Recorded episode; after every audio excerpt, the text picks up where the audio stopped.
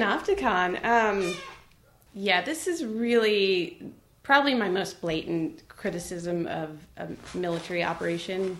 Um, I think in the previous two shows, I don't know if it was so apparent. Um, I don't know if the viewer could sort of get like, you know, that I'm sort of obsessed with the military operations and government operations and all that stuff. So this one is kind of like, okay, well I'm going to do it. You know, I'm going to see if I can like, how can I, how can I comment on these really horrific, you know, things that our government does and you know, secret.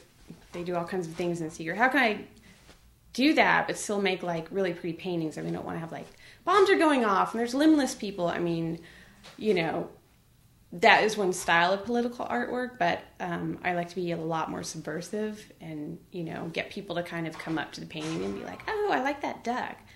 So this, um, so the the idea for this show for Operation Opticon um, is uh, pretty much the government decides it needs to spy on the whole world, so it invents this toy company called Pitco.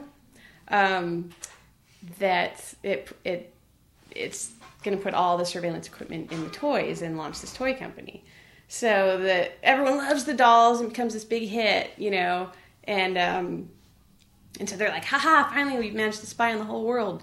But um, because they outsourced the making of the dolls to a third world country, there was like a counter counter revolutionary force that um, that made the dolls, and they put these poisons in the plastic.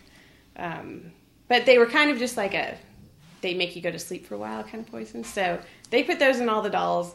So so basically everyone in the world went to sleep all at the same time for years, and then um, they emerge after a while and sort of like you know take over and you know take take out the corporation basically. So one of those paintings, um, can I see your list?